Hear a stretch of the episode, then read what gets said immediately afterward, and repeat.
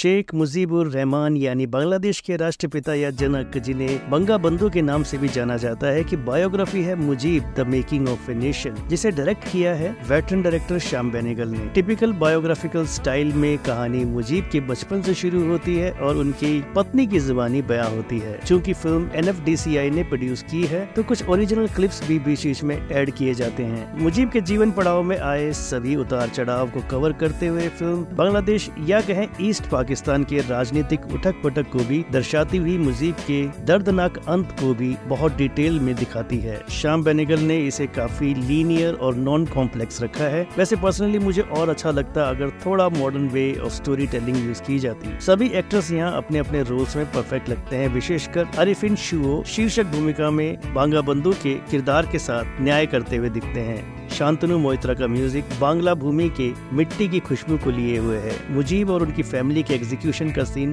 दिल दहला देता है, साथ ही सोचने पर भी मजबूर करता है कि इतने महान और लोकप्रिय लोगों को इतनी बुरी मौत क्यों मिलती है। इंडिया को भी 35 साल और एक रिचर्ड एटनबर्ग लगे थे अपने राष्ट्रपिता की फ़िल्म देखने के लिए। बांग्लादेश को भी मुजीब को पर्दे पर उतारने के लिए हमारे अपने श्याम बेनेगल लगे। वैसे बता दूँ फ़िल्म में एक झलक गांधी जी की भी है, जिन्हें मुजीब के गुरु जादूगर कहते थे। इतिहास के शोधार्थियों के लिए मुजीब एक ज़रूरी फ़िल्म है जिससे फ़िल्म की बात की रेटिंग रहेगी 3.5 स्टार्स की।